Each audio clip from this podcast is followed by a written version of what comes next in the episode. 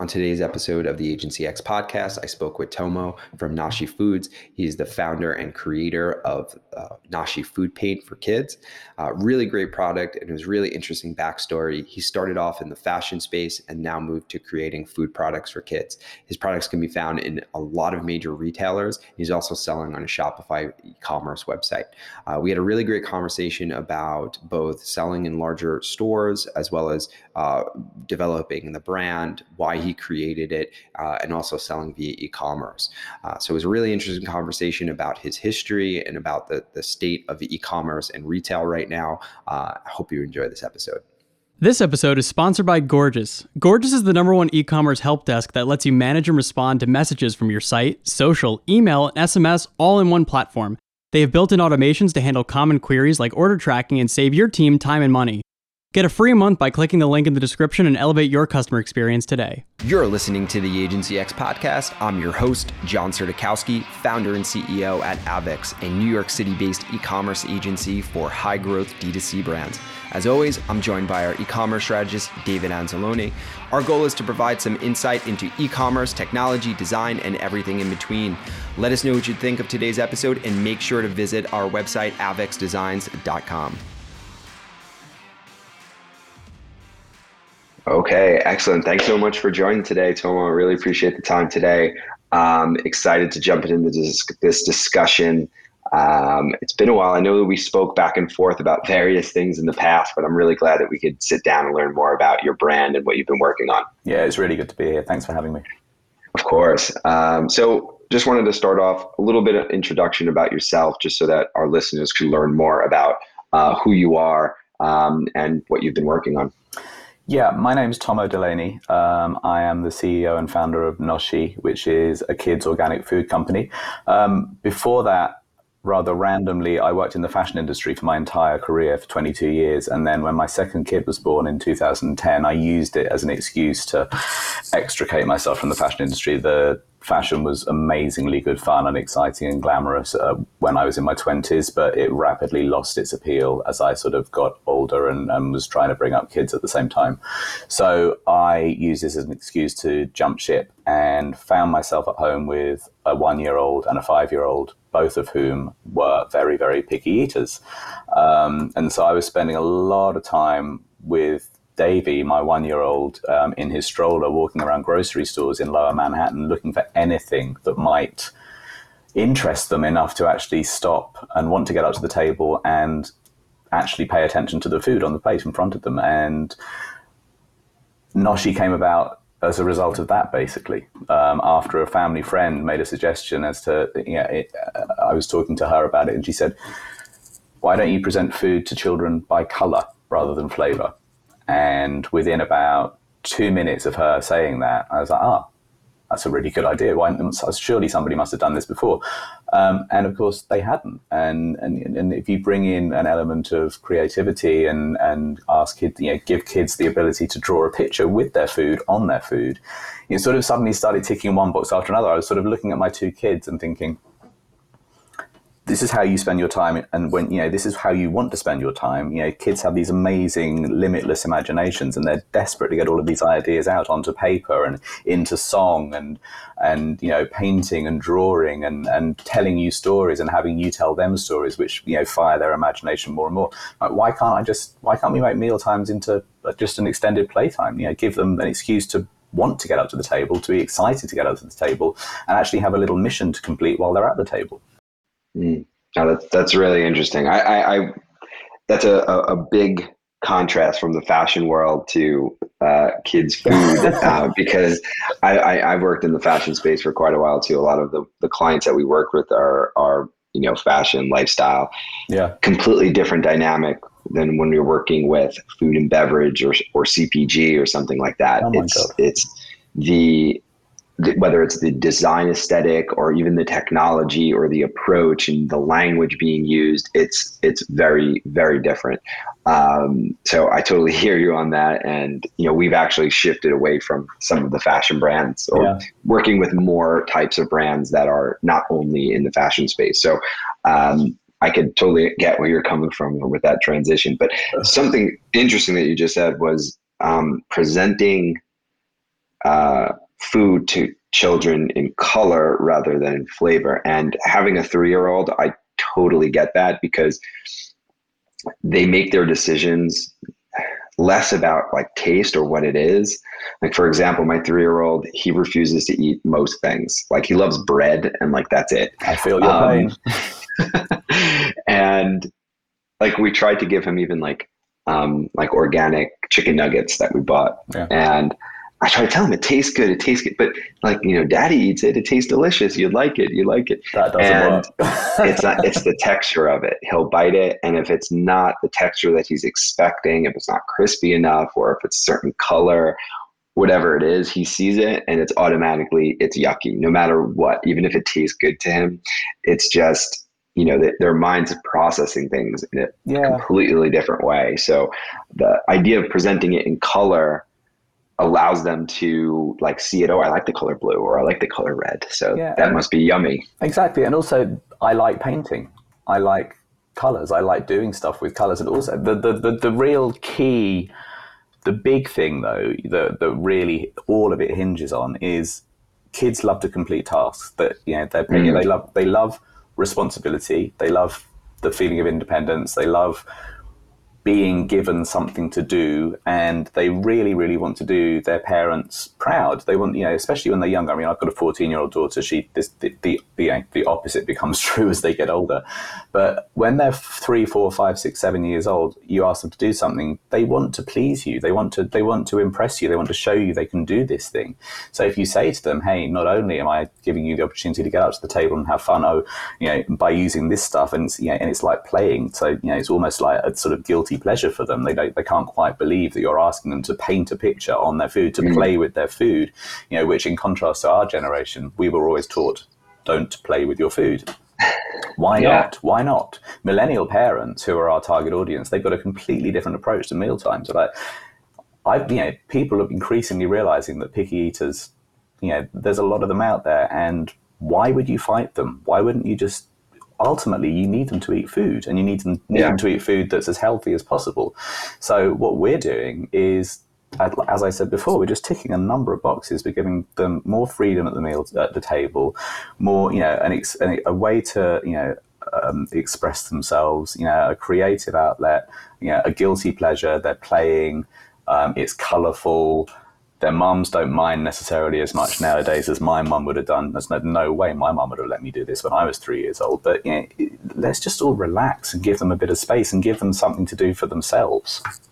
Yeah, that's a great point. And, as I wouldn't consider myself a seasoned parent, I'm only 3 years in, but I don't think that's ever going to stop. And the same thing with business. It's like every year that you go, you're learning something new and facing new challenges. And when you're in it, you're like, oh, this isn't going to end, or I can't wait till this phase is over. We want to move to the next phase. And then you're just going to run into more challenges. And that's, and what I'm definitely learning now is a good point that you bring up, is that kind of let them be and let them figure out their own way, instead of trying to force them into some box. Like you said, don't play with your food, or, don't make a mess, or, certain things they need to kind of figure out on their own.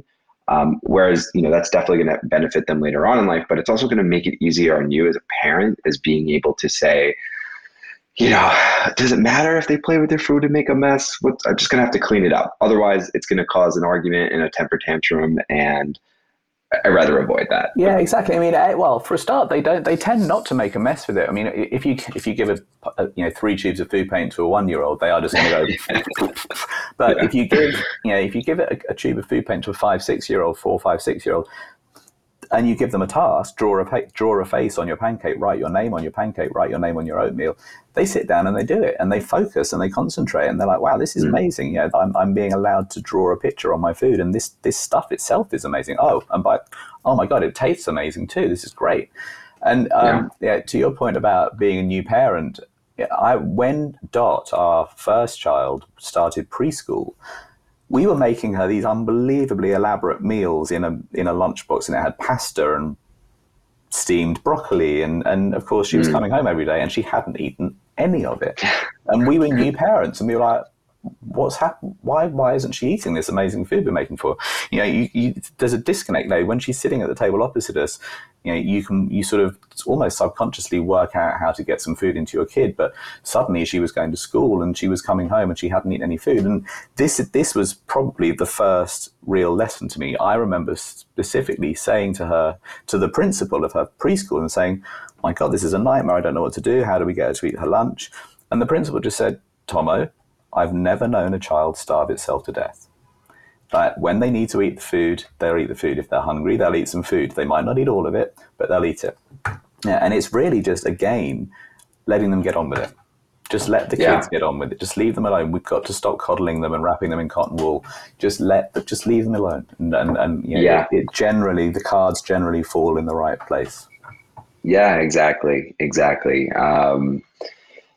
Definitely leave them alone, let them find their own way. And if they're hungry, they're going to eat. Unfortunately, with my son, he gets very hangry. So he doesn't eat, he is a completely different child. But ours too, besides the point. He's 10.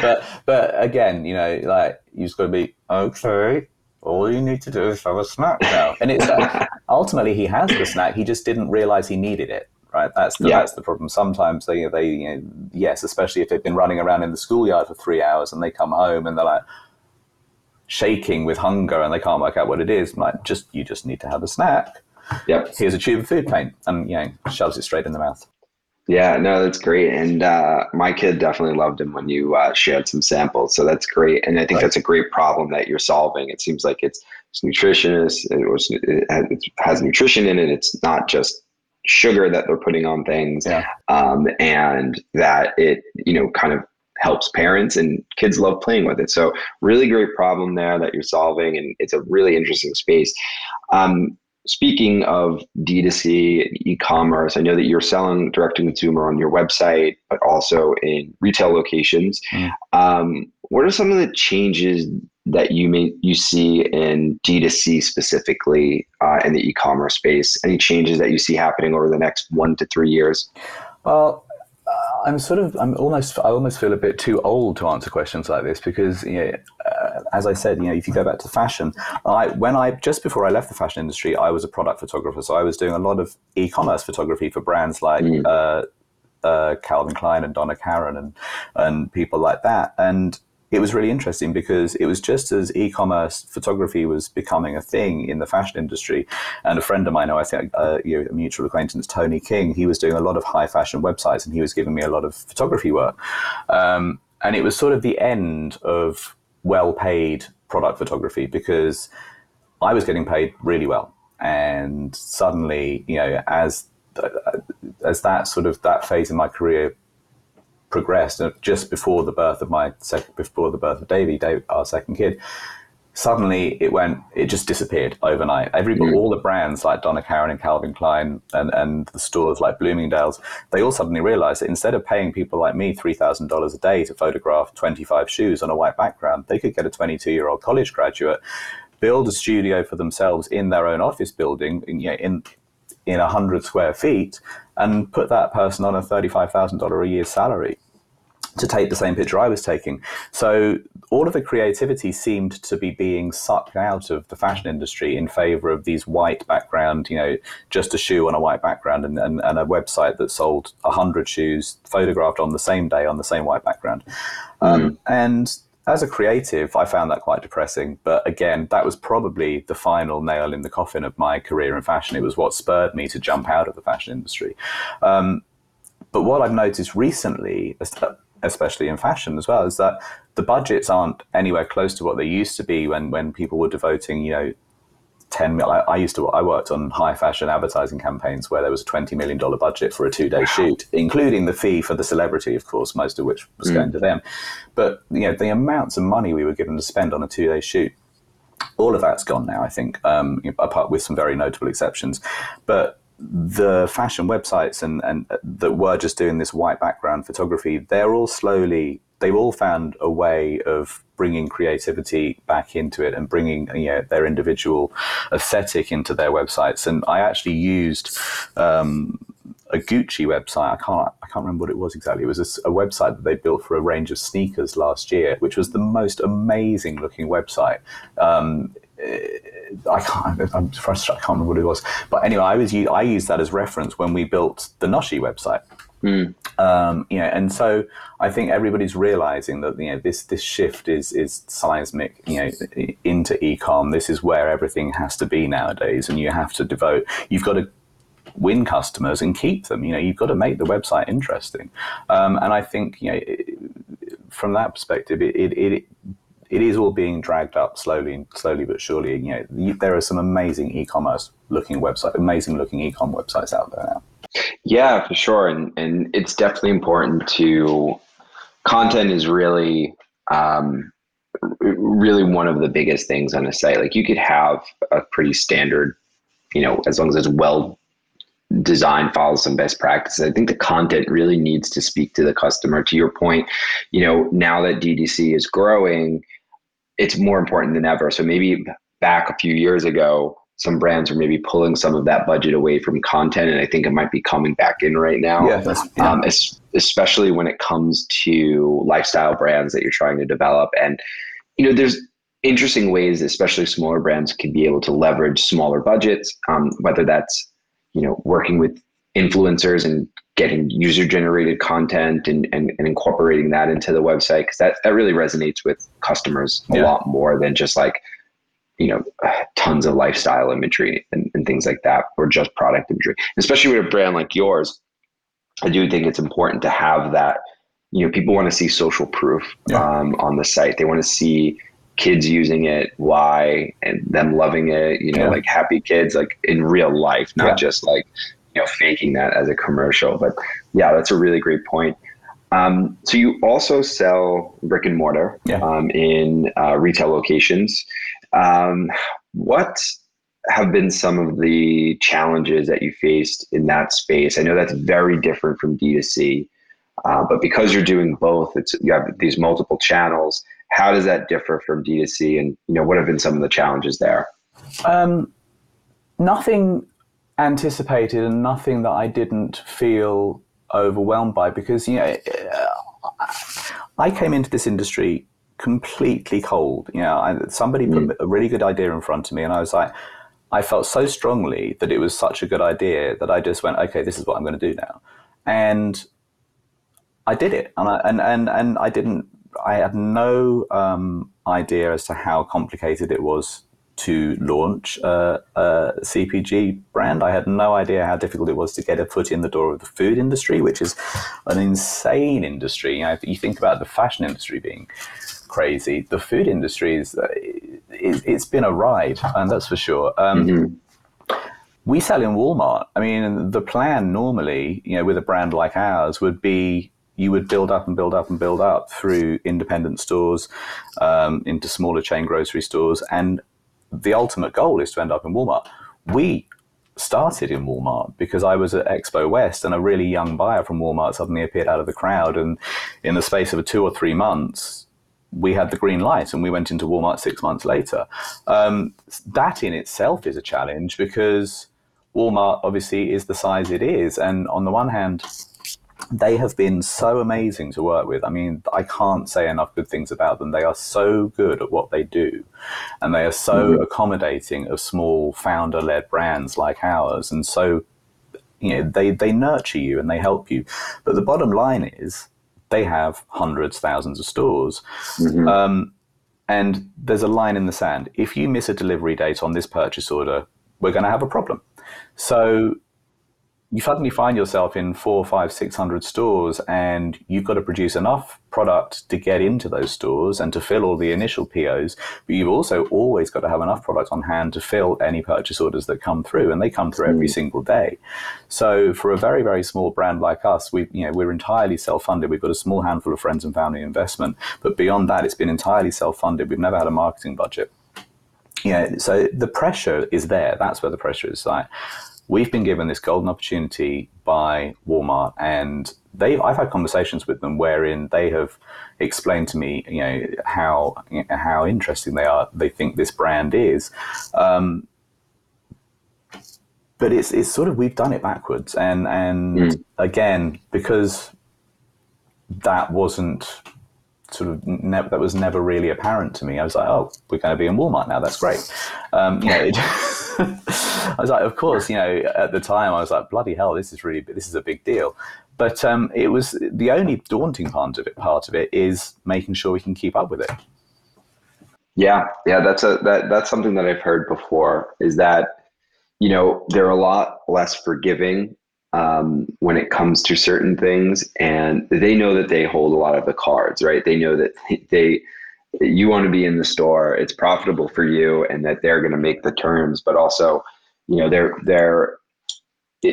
I do think they're understanding of smaller brands, but at the same time, like, you know, they're not going to really care as much whether you're a large brand or a smaller brand. If like you can't meet that purchase order, or if you're not, then you know you need to be able to make it. So as long as you're making money for them and for yourself, and, you know, as long as everybody's making the money that they set out to make on the deal, then everyone's happy.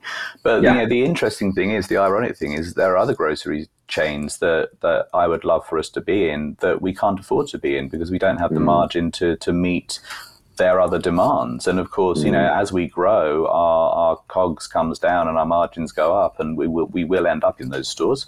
But it's just sort of an interesting place that we're in at the moment, in that, you know, we're in Walmart and not many other stores, because of how they work and because of where we are in our evolution. You mean, other big box stores, you know, I've had amazing relationships with. You know, I sent out a bunch of, when I remember sitting in bed one night thinking, okay, I've got this product to a point now where I need to start telling the world that it exists. I've got to find the courage to tell Whole Foods and Target and Walmart and Safeway and Kroger. And I remember sitting in bed and going, okay, I'm going to do this. And sending the first email and pressing send and being terrified, and then pressing the second and writing the second email and pressing send. And I sent about 8 emails that night, went to bed, woke up the next morning. And by 10 o'clock, I'd had really positive responses from Safeway and 2 other stores. And I was like, oh my God, this is amazing.